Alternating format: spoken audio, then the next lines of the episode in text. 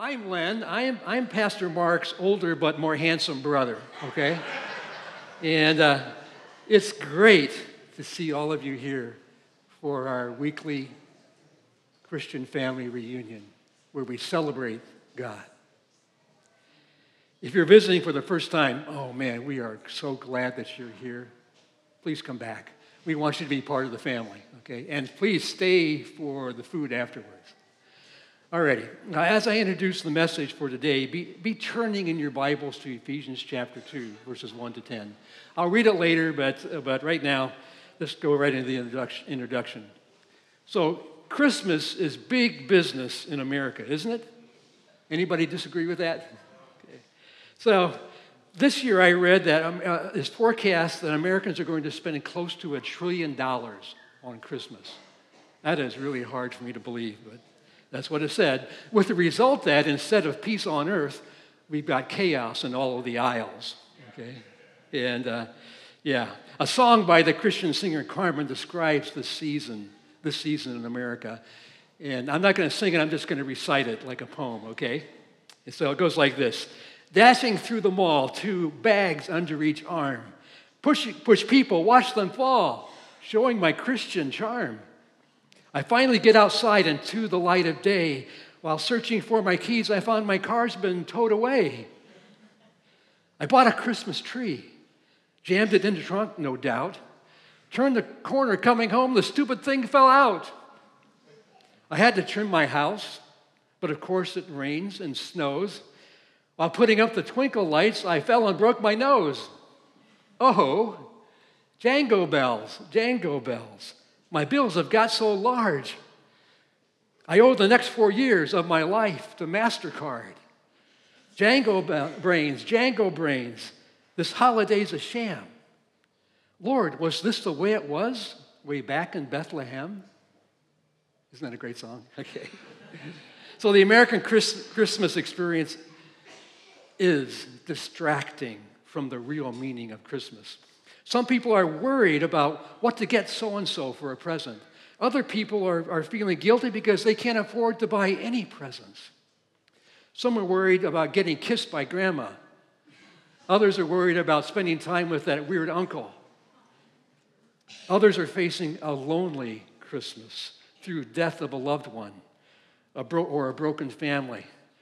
For some, the season is a time of light, joy, and excitement. For others, it's a time of darkness, sadness, and pain. The American Christian or Christmas experience is distracting. Also, distraction is dangerous. It causes us to miss what we need to see, know, or do. The Blue Angels are the crack flight demonstration team of the United States Naval Aviation. The pilots are seasoned veterans who practice their craft constantly. They must because a mistake in their arena can be deadly. But distraction can even trip them up. At the end of their demonstration in Cedar Rapids, just a little ways north of here, in 1970, distraction struck. While landing in a stream of, of four aircraft with three Phantoms rolling down the runway, Number four was getting ready to lower his landing gear when he heard Blue Angel number one say that he was having a hard time stopping at the, at the end of the runway. So he looked up to see what was going on. And in looking up to see what was happening, distraction caused him to forget a critical part of his checklist. He landed with the results because he forgot to put his landing gear down. So, besides ruining a perfectly good aircraft, Distraction can is costly in other ways. Distraction can get us lost. We can be lost spiritually or physically without even knowing that we're lost because we're distracted. Distraction can cost us our lives physically, spiritually, and eternally. So, in the midst of another Christmas season, are you distracted?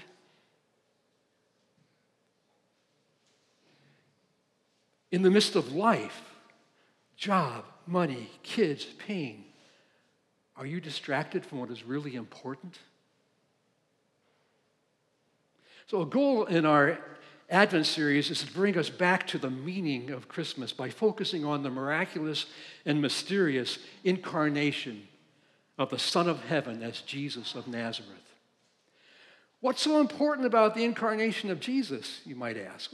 Well, the big ideas of these three sermons show some of the important implications of the incarnation. Two weeks ago, the big idea was the Son of Heaven became man to reveal himself to us so we could know the truth.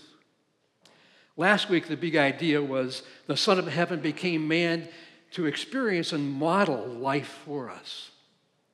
And the big idea for today is the Son of Heaven became man to make dead sinners alive purely by grace. The Son of Heaven became man to make dead sinners alive purely by grace. So the central passage today is Ephesians chapter 2, verses 1 to 10, but I'm just going to read verses 4 through 7, which is the kernel of this whole passage. The Apostle Paul wrote this But God, being rich in mercy because of the great love with which He loved us, even when we were dead in our trespasses, made us alive together with grace. By grace you have been saved.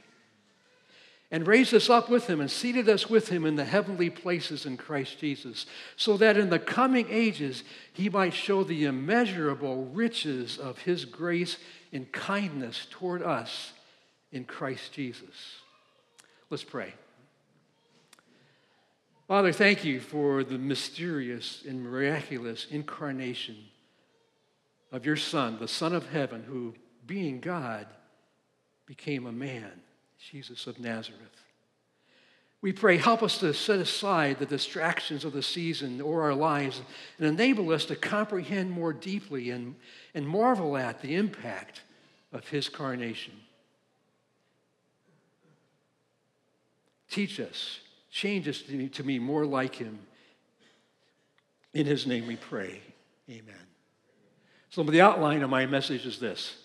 First of all, we're going to look at his mysterious and miraculous coming. Then we're going to look at, look at his life giving, grace dependent result of his coming. And finally, our grace motivated response. So, his mysterious and miraculous coming, a life giving, grace dependent result, and our grace motivated response. So, let's take a look at his, his mysterious and miraculous coming. The Son of God came in the mysterious and miraculous incarnation of Jesus of Nazareth. Now, incarnation is not about carnation flowers, it's not about carnation instant breakfast drink.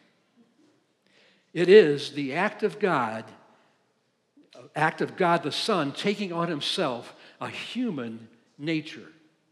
While he remained what he was, fully God, he also became what he previously had not been fully human. So the coming of the Son of Heaven as Jesus, the Son of, of Nazareth, was, wasn't as a mystery. So let me tell you a little bit about this story. I'm using an adaptation of an article written by Don Baker way back in 1981. Okay? So thousands of years ago, the Christmas story began in Eden as a vague, mysterious, and impossible promise. Humanity had just rebelled against its creator and, it, and all its hopes and dreams were shattered.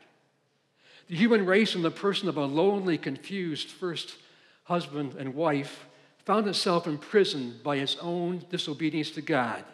The brilliant noonday sun of closeness with God, with all its warmth and illumination, had just set in their lives. And in its place was fear, cold, impenetrable, dark. God's enemy, Satan, had just achieved his greatest victory. Man and God were separated. In this awesome, confusing moment, when heaven groaned, God whispered a promise. The promise was vague, obscure, mysterious. Yet it became the first whispered promise that someday, somewhere, somehow, God was going to send a deliverer. God did not name him or describe him or even indicate when he would come.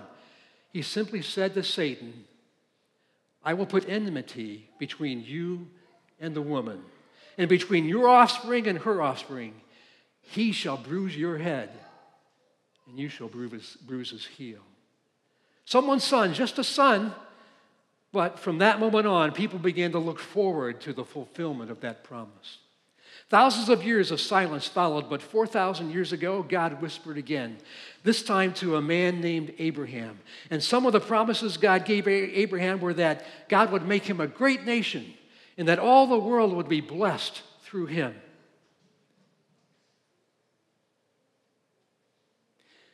Through the next 600 years, little tantalizing bits of information were revealed.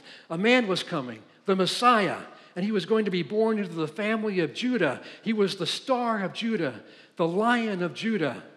But when? Where? How? No answer. A sun, a star, a lion, a ruler. Not much to solve a mystery, but enough to make people look and dream. Yet no one could imagine the thing that God was preparing to do. Almost 3,000 years ago, the prophet Isaiah saw the coming ruler, yet did not know his name, nor his birthplace, nor when he would be born. But he wrote, For to us a child is born, to us a son is given, and the government shall be upon his shoulder, and his name shall be called Wonderful Counselor, Mighty God, Everlasting Father, the Prince of Peace.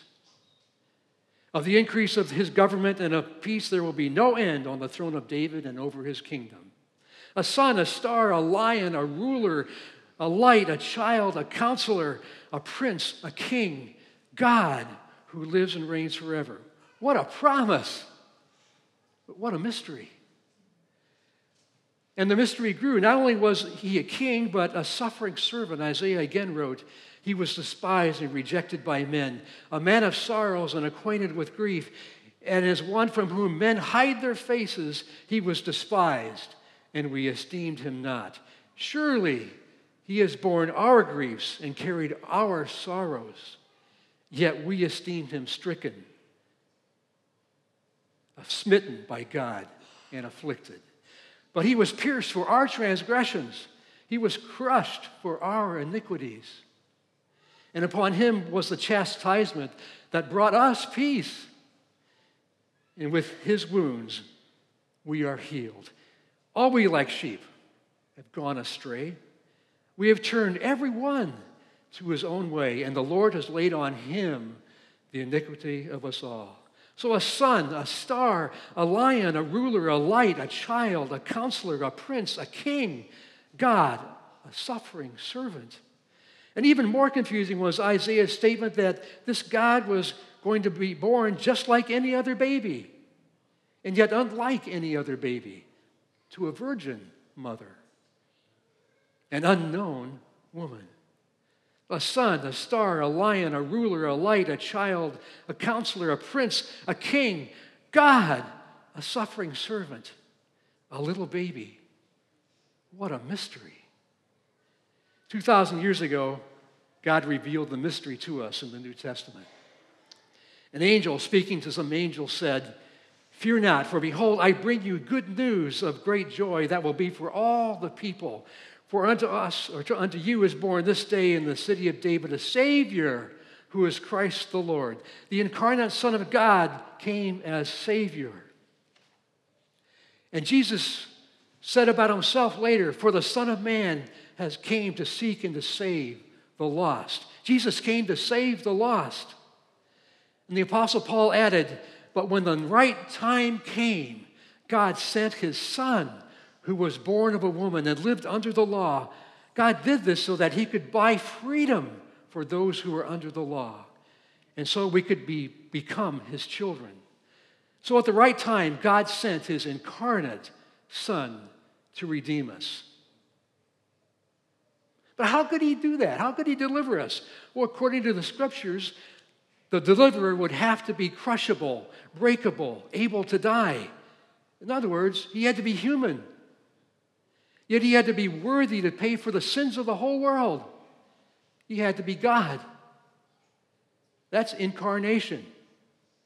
There's no other way to save people. And what was the result of his coming? Besides revealing truth and experiencing and modeling life and forgiving sins, he also did this he brought a life giving, grace dependent result. This incarnate Son of God made it possible for dead sinners to be made alive. That takes us to Ephesians chapter 2, verses 1 to 10 again. We will find that this life giving result happens purely by grace through faith, and it's good, and it's for good works in God's glory. Remember Charles Dickens' classic, The Christmas Carol? Ebenezer Scrooge was trapped in greed, but he was warned by a visit by three ghosts. Who were they? Who were those angels? The ghost of Christmas, the ghost of Christmas, and the ghost of Christmas future. All right, yeah. Well, through the Apostle Paul's words, the Holy Ghost, the Holy Spirit, that is, is visiting us this morning to tell us about our past, our present, and our future. He will remind us of the amazing depths of our death and sin. He's going to remind us of the heights of our present in heaven with God. And, and he's going to remind us of the amazing wonder of our future that awaits us in Christ. So, what does the Holy Spirit say? First of all, the Holy Spirit says of our past, remember the amazing depths of our spiritual death. We were dead in the graveyard of sin. But then Apostle Paul wrote in chapter 3, verses 1 to 3 and you were dead in the trespasses and sins in which you, were, you once walked, following the course of the world, following the prince of the power of the air the spirit that is now at work in the sons of disobedience, among whom we all once lived in the passions of our flesh, carrying out the desires of the body and the mind, and were by nature children of wrath, like the rest of mankind. The Spirit reminds us of four things of our past. We were dead, trapped under God's wrath, and unable to change. What a predicament! Paul said we were dead. We were DOA, spiritually dead, unresponsive to God, detached from functional relationship with God. When Adam sinned, he died spiritually and became, by nature, a sinner. When we were born, we inherited his nature. Thank you, Adam. Thank you. And we were born sinners, and we sinned. Because of being dead spiritually, we willfully disobeyed and ignored God. But there's more. We were trapped and enslaved in sin by three forces the world, Satan, and the flesh. Three enemies. But it's even worse. We're under God's wrath. We were under God's wrath. By our human nature, again, we were sinners and we sinned and we were under his wrath. That's a terrible thing to be under God's wrath. Now, to top it all off, we were totally unable to change the situation. While not as bad as we could be, we definitely were as bad off as we could ever be. Unable to satisfy God's standard. And we didn't even want to. We were not able to. We were dead. Now, when I was little, I, I, I watched Superman on black and white TV. Okay? And I wanted to fly like Superman, so I would get out in the backyard and I would jump as high as I could, hoping that somehow I could break the bonds of gravity. No dice. It didn't work. Now, high jumpers today can get up to eight feet, pole, pole vaulters can get up to 20 feet, but no one can ultimately escape the bonds of gravity. Now, suppose gravity is sin, it's the same thing. There's, there's no way by our efforts that we can escape the bonds of sin. If we are going to uh, get an artist rendition of what our, our life is like at this point, we'd take a white canvas and just paint it all black. That was us back in those days. But there's good news. Instead of Scrooge's ghost of Christmas present, let's hear what the Holy Ghost, the Holy Spirit says. The Holy Spirit says of our present, remember the amazing heights of our new life in Christ. Paul writes, but God, being rich in mercy because of the great love with which He loved us, even when we were dead in our trespasses, made us alive together with Christ. By grace, you have been saved, and raised us up with Him and seated us with Him in the heavenly places in Christ Jesus. So, this turn of events from the depths of death to amazing height involve amazing life, amazing grace, and amazing works. Okay? First of all, amazing life. We went from the graveyard of sin to the glory of heaven. Remember our situation again? Dead, no hope. But then Paul wrote about, wrote about God. But God, who was rich in mercy and great in love. Aren't those words the answer to all of our problems? To all of our situations? God is rich in mercy and great in love. No matter what situation we find ourselves in now, there is hope because God is rich in mercy and great in love. What did God do? Well, He made us alive with Christ, and He raised us up with Christ, and He seated us in the heavenlies with Christ. Well, there's a lot of mystery in all that, what that means. But at least it involves the total reversal of our past situation. We have new spiritual life, an open relationship with God. We're able to respond as if we were sitting next to His throne. But that's not all. This new life involves all the blessings that we read about in chapter 1 of Ephesians. And that's just amazing. Okay? But not only do we have new spiritual life in Christ, we are freed from the enslaving power of the world, the devil, and the flesh. Now, think of a hamster in a nice cage, okay? He enjoys his cage, but he looks outside and he sees freedom and he wants to escape. So, what does he do? he decides to run for it. So he gets on his wheel and he starts running. And he runs faster and faster and faster. But guess what? He doesn't get anywhere, does he? For the hamster to find freedom, he needs to find someone who is bigger than him to go into his cage and grab him out of that cage and release him to freedom. We're like that hamster. We are trapped in sin, and we need someone bigger than us and God is a lot bigger than us. And He can grab us out of the, the depth of our sin and death to new life, seated in heaven with Him. What an amazing change. From death to life, spiritual corpses in Death Valley to alive with Christ in the heavens. But our deliverance from death to life also involves amazing grace. How did we get up there?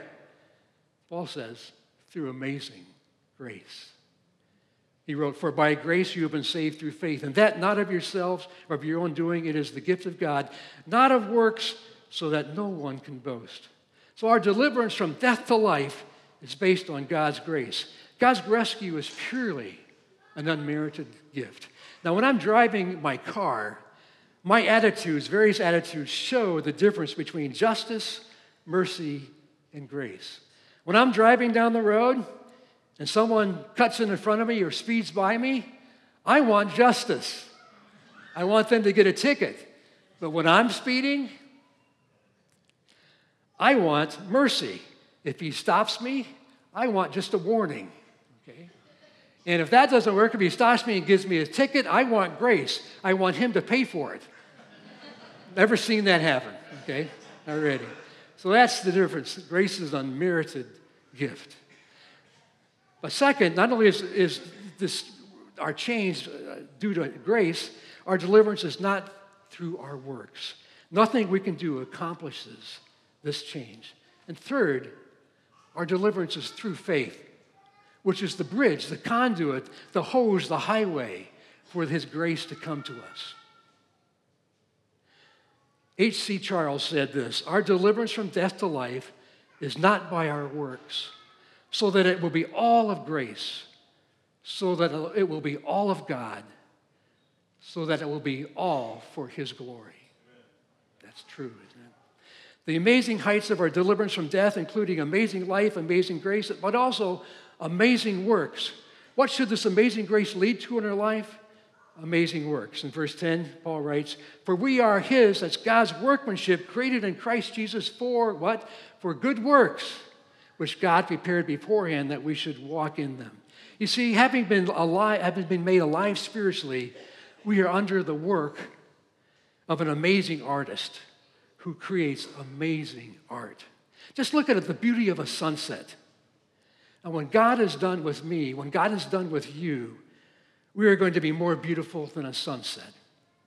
No matter how worthless, no matter how ugly you feel about yourself or your life, if God has made you alive from the dead, your story is going to be better than Cinderella's or Captain America's. And not only is he an amazing artist, he, he intends for his art to do something.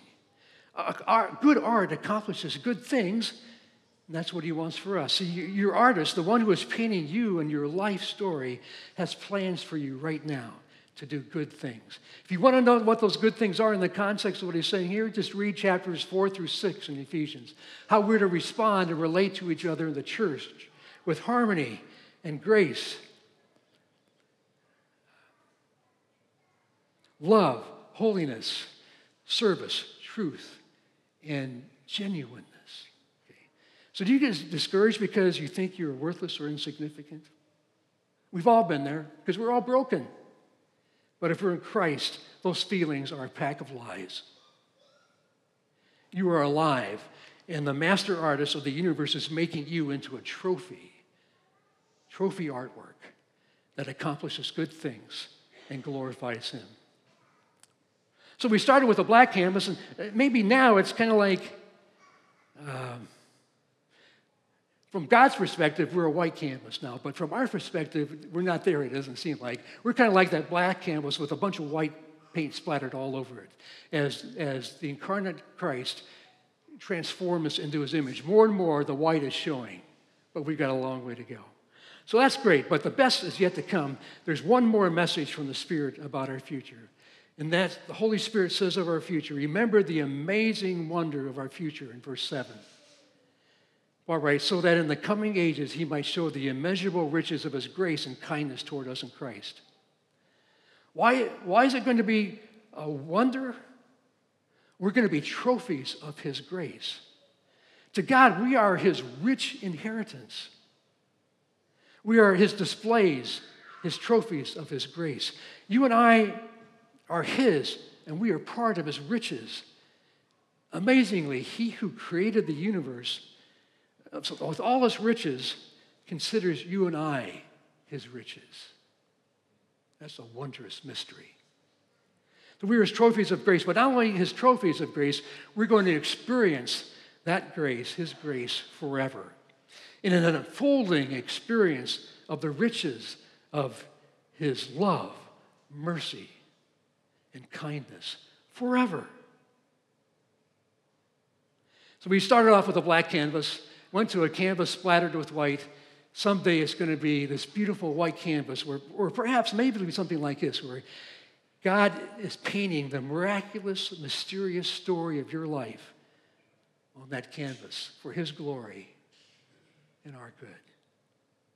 So, what does incarnation have to do with all this? Well, heaven came down to earth so that we could go to heaven.